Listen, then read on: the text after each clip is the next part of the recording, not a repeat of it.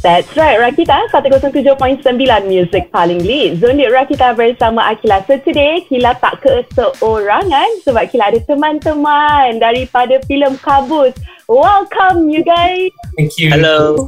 Hi. Thank you for having us. Hai, so kita ada Faisal Aizuzuddin, kita ada Sarah Hamida, kita ada Syazani Zikri. So banyak soalan kita nak tanya dekat diorang ni. Maybe sekarang ni diorang malu-malu lagi sebab tu diorang mesti senyap gitu kan. So lepas ni kita akan buat diorang bercakap. So korang kena stay tune diorang kita 107.9 Music paling lead. Rakita 107.9 Music paling lead. Zonit Rakita bersama Akila Sil. Ada uh, teman-teman di sini. Kita ada Faisal Azizuddin, kita ada Syazani Zikri dan juga Sarah Hamidah. So, cerita pasal filem Kabus ni, okay? Um, it's actually a psychological thriller, betul? Ya, betul. Okay, um, boleh cerita sikit tak what's the story about this movie Kabus ni? Okay, so filem Kabus ni, um, it follows uh, se- sebuah pem- pembunuhan um, and two people are brought into uh, an in- interrogation where an inspector will question them on who, siapa yang bunuh um, this Ibu Cik Nolida. Okay. So through, throughout the interrogation, dia akan flashback back and forth, and then we see their motives, and then we see their opportunities um, of who is the one that actually committed the, the pembunuhan. Uh, so if diorang nak tahu uh, siapa actually that commit the crime, diorang kena tengoklah filem Kabus, betul? Yes, betul. Yeah. okay, I have another spicy question to ask you after this. So you guys kena stay tuned di Rakita 107.9 Music paling lead. Rakita 107.9 Music paling lead. Zonit Rakita bersama Akila. So it's uh, time for me to ask you a spicy question, uh, Faisal. So kenapa you memilih uh, Sarah dan juga Syazani untuk membawa watak diorang? Uh, well, saya sebelum ni saya pernah kerja dengan uh, Syazani. Uh, Okay. Dia dah buat uh, several short films, film pendek, uh, film pen uh, sebelum ni, uh, macam lima, enam uh, film pendek. So uh, my experience working with uh, Shazani was great. Uh, saya suka kerja dengan dia dan dia punya attitude dan dia punya level uh, acting pun saya saya saya suka dia tinggi sangat. Okay. Tapi Uh, what about Sarah? this time, um, this is my first time. Uh, Kabos is my first time working with Sarah Mack, and um, it was it was a blessing working with Sarah Mack because I felt that dia punya watak dan Sarah Mack dia she carries the watak very very well, and uh, it really really uh, surprised me and my brother, uh, who's a producer, and also my crew that this is this is uh, seorang pemuda um, an actress who has never acted in in a short film, let alone uh, a film cerita before. And uh, she's doing so well. So she's so experienced. It felt like she was someone who had been in the industry for some time. And especially, um, the most important when I'm directing is communication. So Yeah. she she managed to uh, be very open with understanding my my dialogue, what I wanted, as well as my instructions. And I'm very, very proud to have worked with Sarah Mack. Uh, since then, I've Okay. had about four other, three other feature films, three other works together. So Okay. it's, it's it's a great working relationship. Yay! So kudos to Sarah and Shazani. That was that was a lot of praises there. Okay, you guys better take it, take it, take it, take it. Alright. So lepas ni kita ada soalan untuk Sarah dan juga Shazani. So you guys kena stay tune di Rakita 107.9 Music paling lead. Rakita 107.9 Music paling lead. Zonit Rakita bersama Akila. So kita dah tanya macam-macam soalan kepada Tuan Director Faisal. Sekarang ni kita nak tanya soalan kepada pelakon-pelakonnya pula. So Sarah dan juga Syazani, uh, what was it like to bring your character in the movie? Okay, um, so for myself, Hazim, wasn't that easy at first because again, um, mula-mula tu boleh dikatakan karakter ni nyiapkan karakter yang macam okay lah, macam contoh The Joker ni karakter, tapi dia lain sikit. So mula-mula memang, of course awal-awal tu memang ada discussion dengan Fai, Faizal lah kan, um, macam mana dia envision watak Hazim ni. So of course ada ada banyak homework yang there were a lot of homework that um, I was given and um, Yeah. one of the homework was um, this film called The Interview. kan Okay. um, I think it's being played by Hero Weaving. So uh, memang I tengok movie tu bukannya nak tengok movie tu sangat, it's just mainly nak tengok karakter tu. Macam mana karakter tu bawa perwatakan benda perwatakan tu lah kan. So I memang purely tengok perwatakan macam mana dari segi body language dia, dari segi cara dia bercakap, dari segi dia duduk dekat dalam tu pun kena tengok. So benda-benda macam tu um, memang dia ambil um, ambil berat lah untuk kan Ha. Watak Hazin ni sebab Watak Hazin ni sangatlah mellow sangat compose very control so sangat berbeza dengan saya saya ni jenis yang sangat huha-huha sikit Okay. at the same time can be quite reserved so it totally depends um, macam mana saya bawa watak tu so Alhamdulillah um, saya dapat uh, kenakan dengan apa benda yang I envision kan so itulah dia Watak Hazin That's a yeah. lot of hard work and homework. Okay, what about you, Sarah? Uh, yeah, thank you so much for the question. Uh, so macam Fai cakap tadi, this is my first time acting. So sebenarnya bila first time tu kita tak tahu macam mana nak buat lakonan kan. So I had to do a lot of homework and I dapat belajar daripada Syazik. Kita orang before shooting pun we always do um, script reading online kalau tak dapat jumpa with each other. So we dah develop that bond. But also Fai was very clear to what he wanted for this character. So he actually gave me a character reference uh, dalam satu filem Melayu ni I lupa. Uh, untuk memainkan watak yang lebih I would say annoying. Tapi annoying dia valid. Dia bukan sebab dia macam saja nak up in your face type of person tau. So I had to tengok the girl how the girl talks. Um, and also just combining my observation of someone yang ada this type of uh, penyakit mental how they Okay. talk gaya dia orang bercakap tak dia tak boleh putus and macam how her squeal like if you tengok the cerita macam how she squeals and laugh um, you boleh tahulah perempuan ni macam tak okay sebenarnya so a lot of a lot of homework and a lot of direction and a lot of lessons learned lah throughout the process yep Great, great, great. Okay, so um, lepas ni I ada soalan lagi nak tanya korang. Well, the questions are getting heavier and heavier. ah. Okay, Ooh. tak apa. So you guys jangan pergi mana-mana. Stay tune di Rakita 107.9 Music paling lead. Rakita 107.9 Music paling lead. Zoni Rakita bersama Akila memandangkan filem Kabus ini adalah psychological thriller. Um, and katanya it revolves around mental health issue. So, any of you guys have ever experienced um, any of that on your own ataupun uh, orang-orang yang terdekat ke you know that could relate you guys to this movie Yes, actually I don't have eh, saya tak men- menghidapinya alhamdulillah.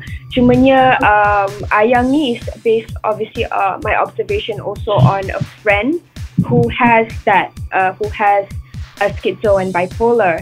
Um, Okay. And throughout the process sebab my observation and then through reading the script saya dapat memahami lebih dalam um, tentang mental health. Sebab when you when you want to you know act of um, on a character yang ada ni kita kena buat research kita sendiri. Sebab kita tak nak menyinggungkan hati siapa-siapa kan?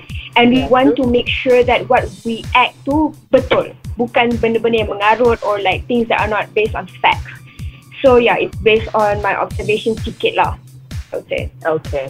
What about you um Syazani Okay, so um, for myself, I'm I'm quite open with my mental health. So saya ada sikit sikit depression. So especially when um, during the pandemic time was pretty tough for myself. Uh, so benda ni sebabkan saya dah pernah go through sendiri, so saya boleh dapat relate dengan karakter Hazim ni. So karakter Hazim ni sangatlah macam saya cakap tadi, sangat mellow, ada a bit of depression at the same time because duduk seorang, dia terperak benda macam tu. So kita boleh tengok dari segi dia punya um, attitude dari segi dia punya body language saya boleh nampak dah. So benda-benda macam tu kita boleh nak saya memang boleh, boleh senang-senang untuk saya nak relate dengan karakter Hazin tu bukan dengan saya sendiri saja. Uh, uh, bila cakap pasal mental health ni saya pernah uh, teringat saya punya ex classmate dulu pernah benda sebiji jadi macam ni dekat dia. Sebab karakter Hazin ni background dia uh, macam okay dia seorang anak yang sangat baik. And dia sangat rapat dengan family dia. Tapi tiba-tiba bila ayah dia passed away mak dia pula passed away itulah sebabnya dia punya mental dan juga physical dia kena macam kena, kena abuse lah kan? So Yeah. memang teruk effect dia. So boleh nampak memang dari segi dia pun memang sangat senyap. Tak apa-apa banyak cakap tak ada mood. Cakap bila perlu je. So benda-benda tu memang boleh memang sangat relatable lah dengan diri sendiri. Yeah okay Mhm. what about you Faizal uh, for this, for Kabos especially, um, I was very moved by, you know, sekarang nowadays, especially in 2020, um, this pandemic, um, Mhm. it has really made us think about social isolation and how it affects Yeah. mental health. Because the past 20 years, we've seen the rise of social media. Everyone is connected to each other. But suddenly in 2020 is a total opposite. Everyone is lacking the physical touch, lacking the ability to actually go out and spend time together. So it was a massive, massive change in our society. And I thought through Kabus, we explore that how these two young um, uh, individuals, these characters who are on the fringes of society, uh, they struggle dengan adapting to this way of life, and then it affects them mentally as well as economically also. Yeah. Yeah. Well, I think it's a great um, movie because uh, I think a lot of people still need to be educated on these mental health issues because some people still find it a taboo, um, you know, subject. But it is real and it is happening among us regardless age and uh, gender. So we'll move on to the next. That was a very heavy question. Okay, we'll move on to the next question, guys. Stay tuned Rakita 107.9 Music paling lead. Rakita 107.9 Music paling lead. Lead Rakita bersama Akila. So kita dah tahu dah filem Kabus ni bukan sahaja uh, psychological thriller tapi uh, dia juga mengetengahkan isu-isu uh, mental health. So, I want to ask, what can audience expect from this movie besides it being mysterious? Okay, uh, I think um, audiences uh, will enjoy Kabus kerana ialah sebuah filem misteri dan pembunuhan. So throughout the entire film, they'll be figuring out exactly exactly who is the the murderer, and um, subtly through themes like mental health, we try to tell a message. So it's not a simple film where you just it's not a popcorn film where you just watch the film and you just enjoy. You actually have to think. It really has a message behind it, and we like to to tell the audiences that um, it is an exciting film through the plot twist, through the twists and the turns. But most importantly, we hope the audiences watch the film very, very carefully because um, the film is based on the premise um, what is real and what is fantasy. So some scenes is in the head of the watak, uh, and some scene actually happens. So that, that's I feel the the power of uh, film Kabusni. Yeah. Nice. Uh, what about Shazani and Sarah? You guys want to say anything? Yeah. Uh, so like what Fai mentioned just now, right? Um, Yeah. If you are a viewer, you have to tengok secara teliti because you cannot grasp what is actually real and what's not. But if you are the type yang observe like um, cinematography and like color grading, then probably you can differentiate. But other than that, like you can find like small pieces in the story yang boleh sort of macam okay I think dia yang bunuh eh eh tapi yang ni yang bunuh you know like, and Oh. small details that are that that are just like inserted in the scenes that make it more so unassuming on siapa yang bunuh sebenarnya yeah Okay, interesting. This is getting more interesting. What about you, Shazani? Yeah, I just want to add on a bit. Um, it's it's a film which is um, which has very high, heavy dialogue. So memang macam orang cakap memang kena tengok, betul-betul. Tapi memanglah cerita macam ni psychological thriller ni benda yang agak serius. Tapi jangan jangan risau, film Kabus ni bukannya entirely serious. Ada juga benda-benda yang funny. So benda-benda yang funny tu biasanya memang daripada Sarah lah. so watak Sarah tu memang uh, orang kalau kalau tengok tu rasa macam macam nak macam nak nak pukul je ha, macam tu lah. So jangan risau uh, pada audience kat luar sana kalau tengok jangan risau kalau cerita ni macam agak serius ke jangan risau benda benda-benda funny pun kita orang ada letak kat dalam tu so that that's the specialty of uh, film Kabus Yeah, I think as a whole, it's a, a lot of relatable scene lah kebanyakannya dengan orang Hmm. biasa. And how can you nak pukul Sarah? She's such a sweet girl. Look at her face. Okay. you guys don't go anywhere. Um, still have stuff to ask you guys. So stay tuned di Rakita 107.9 Music paling lead. Rakita 107.9 Music paling lead. Lead Rakita bersama Akila. So macam-macam soalan dah Akila tanya um, cast dan juga director filem Kabus. Uh, ada the light fun one, ada the heavy one. So, Akila nak tanya, kat mana orang ramai boleh saksikan filem Kabus? Okay, so filem Kabus uh, buat masa sekarang hanya di Astro First. So kalau siapa nak tengok, siapa ada Astro tu boleh tengok kat Astro First lah, subscribe. Itu je ada kat Malaysia at the moment, yes. Um, next month, uh, bulan depan, Film Kabus, we are proud to to say that um, sebuah distributor uh, has picked up Kabus and is hoping to put it in cinemas on March 10th across Singapore. Wow, congratulations. so, if peminat-peminat semua nak tahu information lebih lanjut maybe about yourself, about Sarah or about Shazani, kat mana diorang boleh uh, check that out? Okay, for more information on the film, on the cast, and some behind the scenes, you can log on to OSNAP on Instagram, uh, alias at osnap.tv, or you can also go to the website, osnap.tv also. Um, Be sure to subscribe to our OSNAP YouTube for more videos also. Yeah. Yes, guys, make sure korang subscribe, okay? Kena tengok ni, kena tengok. Banyak lagi. Banyak lagi benda-benda interesting kat sana. Okay, anything from you guys, Shazani or Sarah? Yeah, I think I think that's just about it. So, um, probably I'm not going to sell my Instagram, it's fine. But if you guys okay, want to follow my Instagram... I hope you guys enjoy. yeah, I hope you guys enjoy Film Couples. Um, and if you guys want to follow my Instagram, it's at Shazik, S-Y-A, Z-Z-I-K. Thank All you. Right. what about you, Sarah? yeah, since, since since Shaz is um, promoting himself, I shall promote my Instagram also uh, for more uh, for more acting projects.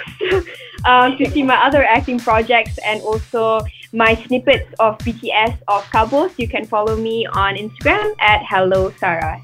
H E L L O S A R A A. And I hope you guys enjoyed the movie. Alright guys, first of all thank you so much um, sebab sudi luangkan masa dengan Akila and thank you so much juga for being such a great sport. Yeah, thank you so much Akila. Thank you so much thank for your time. Yeah. Thank, thank you, Akila. Akila. Bye. I hope you guys are going to take good care of yourself. Please be safe out there. Thank you guys. Bye. Thank Bye-bye. you. Bye.